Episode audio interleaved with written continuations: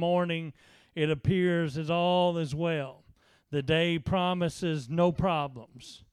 Yet only hours later, devastating news can come in a phone call and send us spiraling out of control into turmoil and confusion and chaos. It can all change in a moment. Amen?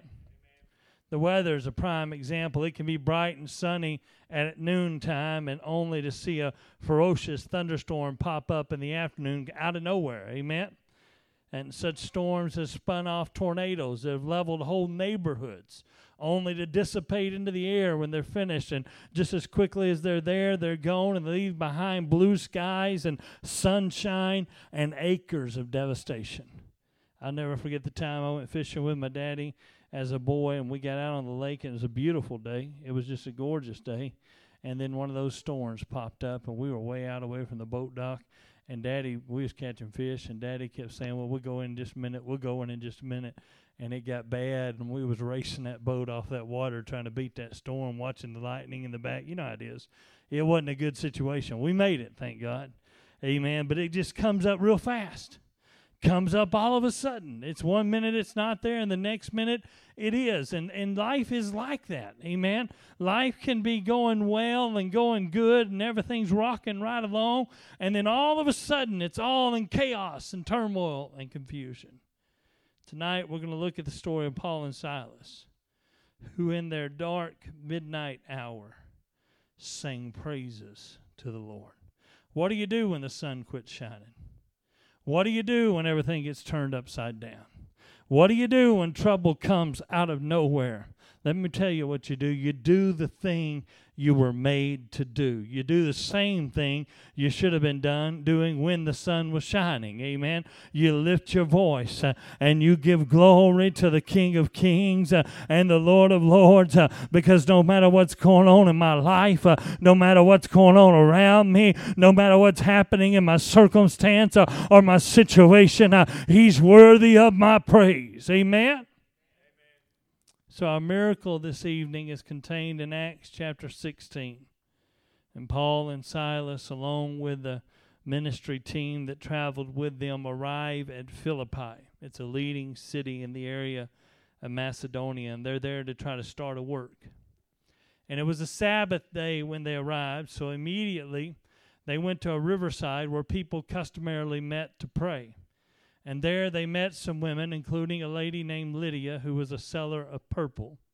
And the Lord opened her heart to Paul's words, and she and all of her household were baptized. And after that, Paul accepted an invitation from her for him and his party to stay at her home. And so they had accommodations and they've got a convert and they've got a work started. And the ministry in Philippi was off to a good start from the very beginning. Everything looked good it seemed as if God was blessing what they were doing. They went in the will of God, they went on faith, and now the anointing of God has met them there, and God started opening doors. Uh, amen. Started to make a way, starting to build up a church and build up a work. But if you continue reading, just a, a few days later, they, they go to prayer. And as they're on their way to prayer, a slave girl possessed with a spirit of divination came upon Paul and his team. And this girl had told fortunes to, for her masters. That's how she made them a substantial profit. She made them money because she was gifted in this area of divination by uh, a demonic power and she could see things and she could tell them. And Acts chapter 16 and verse 17 says the same, speaking of that girl followed Paul and us and cried, saying, These men are the servants uh, of the Most High God, uh, which show unto us the way of salvation. That slave girl didn't make that proclamation just once. She didn't do it just on a single day, but she continued to do it every single day to the point that it annoyed Paul and even though what she said was true, these are the servants of the Most High God, and they do come to show us the way of salvation. Paul recognized that she was possessed with an evil spirit. And so one day he had had all she he could take and he just turned around in Acts 16 18 and and this did she many days but Paul being grieved turned and said to the spirit I command thee in the name of Jesus Christ to come out of her and he came out that same hour. So frustrated that that she was following them around and frustrated that she kept calling out and maybe disrupting what they were doing, even though what she was speaking was truth. Uh, amen. With an apostolic anointing of the Holy Ghost on him. Amen. Paul finally turns around, doesn't address the girl, he addresses the demon. And he says, Buddy,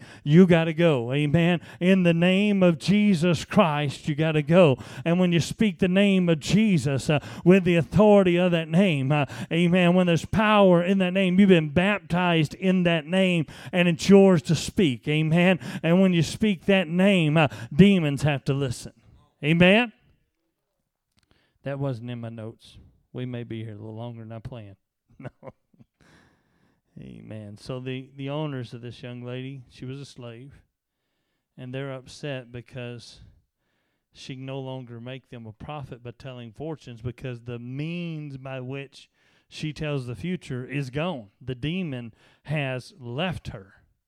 And so the girl's owners drag Paul and his crew, or actually Paul and Silas, before the authorities. And six, verse 16, our chapter 16, verse 20 says, and brought them to the magistrates, saying, These men, being Jews, do exceedingly trouble our city, and teach customs which are not lawful for us to receive, neither to observe, being Romans. And and I'm not going to have the time this evening to get into the latter half of this chapter, but what these men don't understand is that Paul is a Roman.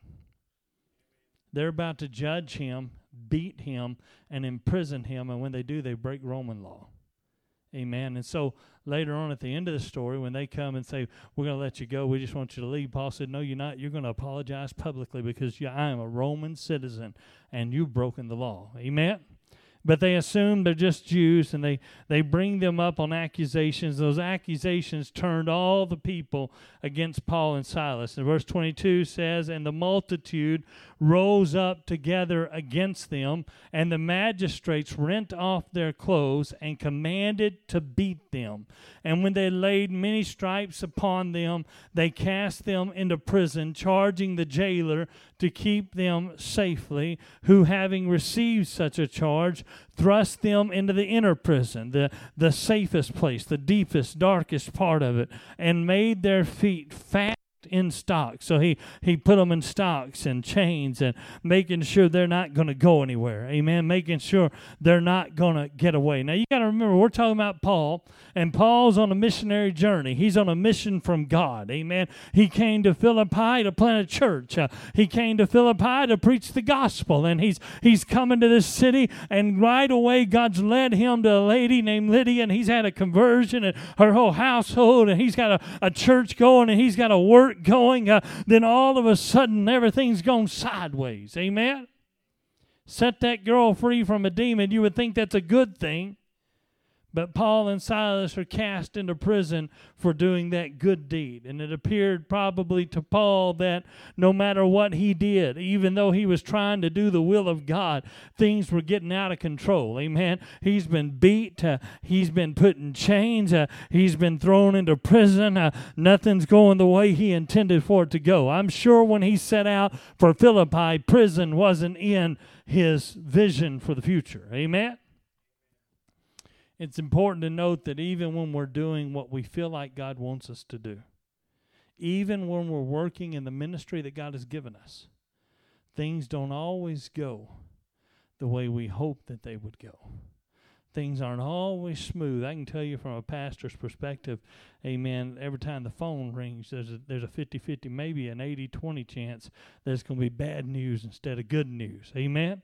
it's there. It's it's constant. It's that steady that steady. Even though I'm in the will of God, even though I'm doing the will of God, even though I'm pursuing the purpose of God, things don't always go as smoothly as I would want them to go. In fact, God does not promise us that we'll never face difficulty. I'm going to John 16, Brother Dennis. Uh, it, it's quite the opposite that's true. Jesus told his disciples in John 16 and 33, John 16 and 33, he said, These things I've spoken unto you, that in me you might have peace. Okay, we like that. Going to have peace in him, right?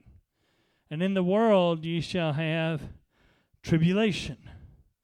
But be of good cheer, I have overcome the world. So Jesus has guaranteed us both peace and persecution. Amen. He's promised us triumph and tribulation. Therefore, no matter what we face, whether it's while we're doing the work of the Lord or just going about our daily lives, uh, we're going to find ourselves in situations that sometimes are not pleasant, that sometimes uh, are out of our control, that sometimes look like everything is against us. Uh, but the good news is that you can trust uh, in Jesus. Amen. He's overcome the world. Uh, he'll carry us through it all if we'll let Him. Amen. Now, we can't know exactly what might have gone through Paul's mind, but we do know that whatever those thoughts may have been, he didn't allow them to linger very long. Instead, at midnight, Paul and Silas decided to trust God. And laying aside fear and worry, those two preachers decided to react to the chaos in faith. And while locked up and not knowing what the next day would bring to them, not knowing if there was more beatings to come with the morning sun, they decided in the midnight hour, we're just going to pray and sing praises to the King of Kings and the Lord of Lords. We don't know how long they sang. We don't know if the music would even sound. I don't even know if Paul could carry a tune in a bucket. I don't know if maybe the other prisoners weren't howling, saying, Shut up or learn to sing. Amen. We don't know exactly how it went. We don't know exactly what it was, but none of that really matters because uh, the prisoners were not Paul's audience. Amen. His audience was the king. Uh, and when you sing to him, I'm here to tell you, you don't have to be able to carry a tune in a bucket to make it sound pleasing unto him. Amen. You don't have to know all the finer art of singing singing like Brother Ryan does. I, I don't have to be able to do all that fancy stuff to be able to stand in the presence of God and sing in such a way that's pleasing unto Him. Amen? Man, they never put me in a choir before in my life. But one of these days I'm going to sing in a choir. Amen. Oh, come on, somebody. Surely I'm not the only one that's musically deprived. Challenged. What's the politically correct way to say that? Uh, vertically challenged. I'm I am uh, musically challenged. Amen. But they were there singing praises to God. As they sang praises to God, it declared their hope in the one who had called them to Philippi in the first place. When you praise God, especially in the midnight hour, powerful things happen. You see, the devil thought he was going to hinder their progress. The devil thought he was going to rob them of their praise. But instead, he inspired it. Paul and Silas probably wouldn't have been praising God at the midnight hour. They'd probably been in bed somewhere asleep. But because the devil had them beaten, thrown in a prison cell, there they are, setting up a miracle. Amen. Acts 16 and 26 says that while they were while they were singing, and suddenly there was a great earthquake, so that the foundations of the prison were shaken. And immediately all the doors were opened, and everyone's bands were loosed. Power of God moved in, opened prison doors. That's what happens when you praise God in the midnight hour. Amen. The jailer wakes up, the earthquake startles him awake, and he sees the open prison doors, and he is convinced that all the prisoners surely have fled. And knowing that his own life depends on keeping the security of his prisoners entrusted to his care, fear and despair got a hold of his heart and he fell into a panic and, and he began to contemplate his limited options and realizing that this breach, uh, this failure on his part likely meant that somebody was going to take his life. Uh, he decided just to take matters in his own hands. Uh, he drew his sword uh, and prepared to kill himself. Uh, but Acts 16 and 28 says, But Paul cried with a loud voice, saying, Do thyself no harm, for we are all here. Not just me and Silas, but everybody stayed. The chain of events set in motion when Paul cast the evil spirit out of that girl are now resulting in the advancement of the kingdom of God in Philippi. The jailer, calling for light, jumps into the cell there occupied by Paul and Silas and falls before them trembling. The scripture says that he brought them out, Acts 16 and 30, and said to them, Sirs, what must I do to be saved? Apparently, the jailer had heard one of the repeated proclamations of that slave girl. She said, These men are the servants of the Most High God, and they'll show us the way of salvation. And he said, I've heard it. I believe it's true. What I need to do. Amen. Acts 16 and 31 says, And they said, Believe on the Lord Jesus, and thou shalt be saved and thy house. And so when Paul and Silas spoke the word of the Lord to the jailer, and then later at his home to his whole household, the scripture said that the jailer began to wash their stripes and began to cleanse their wounds. And then uh, Paul and Silas took the jailer and his family and they baptized them together. And after being baptized, the jailer brought Paul and Silas into his home and he fed them. They rejoiced in their newly discovered faith, and he shared it with his whole family. And the work there in Philippi was launched out of that moment in the midnight hour when the man of God said, You know what? I could sit here and feel sorry for myself. I could sit here and worry about my wounds. I could sit here and sulk over how poorly I've been treated. But you know what I'm going to do? I'm just going to praise my God because he's worthy. Amen. Even though circumstances turn difficult, even though things spiraled out of control, Paul pressed on with what he believed God had called him to do. He continued to do what he could, even when the doors closed and, and he heard those prison cells shut behind him. If he had not continued doing what he was called to do, the Philippian jailer and his household may never have heard the gospel of Jesus Christ. But Paul knew life often leads us to situations that we can't control. But what I can control is what I do in those situations. Paul had no formula, no no one, two, three, seven step program to help him escape the problem. But he knew what to do when I'm in the middle of trouble and trial and chaos. It's always appropriate to pray and praise God it's always appropriate to lift up the name of Jesus. And that's always more spiritually rewarding than giving in to the discouragement uh, and giving in to the self pity and giving in to all the trouble that's got that seems to be trying to drag you down. So, in this little short lesson about a miracle at midnight, Paul shows us the kind of atmosphere that generates a miracle at midnight. It's an atmosphere of praise. It's an atmosphere of worship. It's an atmosphere of prayer. Amen. He prayed and praised God in his darkest hour. And that kind of worship makes no sense to hell. Hell doesn't know what to do with a worshiper who says, Though he slay me, yet will I trust him. Though he takes my life, yeah, well, I praise Him. Amen. If all the world falls apart around me, I'm still going to lift my hands uh, and give Him the glory and the honor and the praise that He deserves. Amen. Would you stand with me? The moral of the story is this you will find yourself in the midnight hour. It may not happen at midnight, it may happen at 3 in the afternoon but you're going to find yourself in that dark place where you don't know what to do. You don't know where to turn. You don't know any solution. You done told everybody you know to pray, and everything's falling apart around you. And in that hour, I'm going to tell you what brings the miraculous power of God. It's when you say, you know what? I'm just going to praise Him. I'm just going to praise Him. I'm just going to lift Him up. I'm just going to magnify his name. I'm just going to praise him.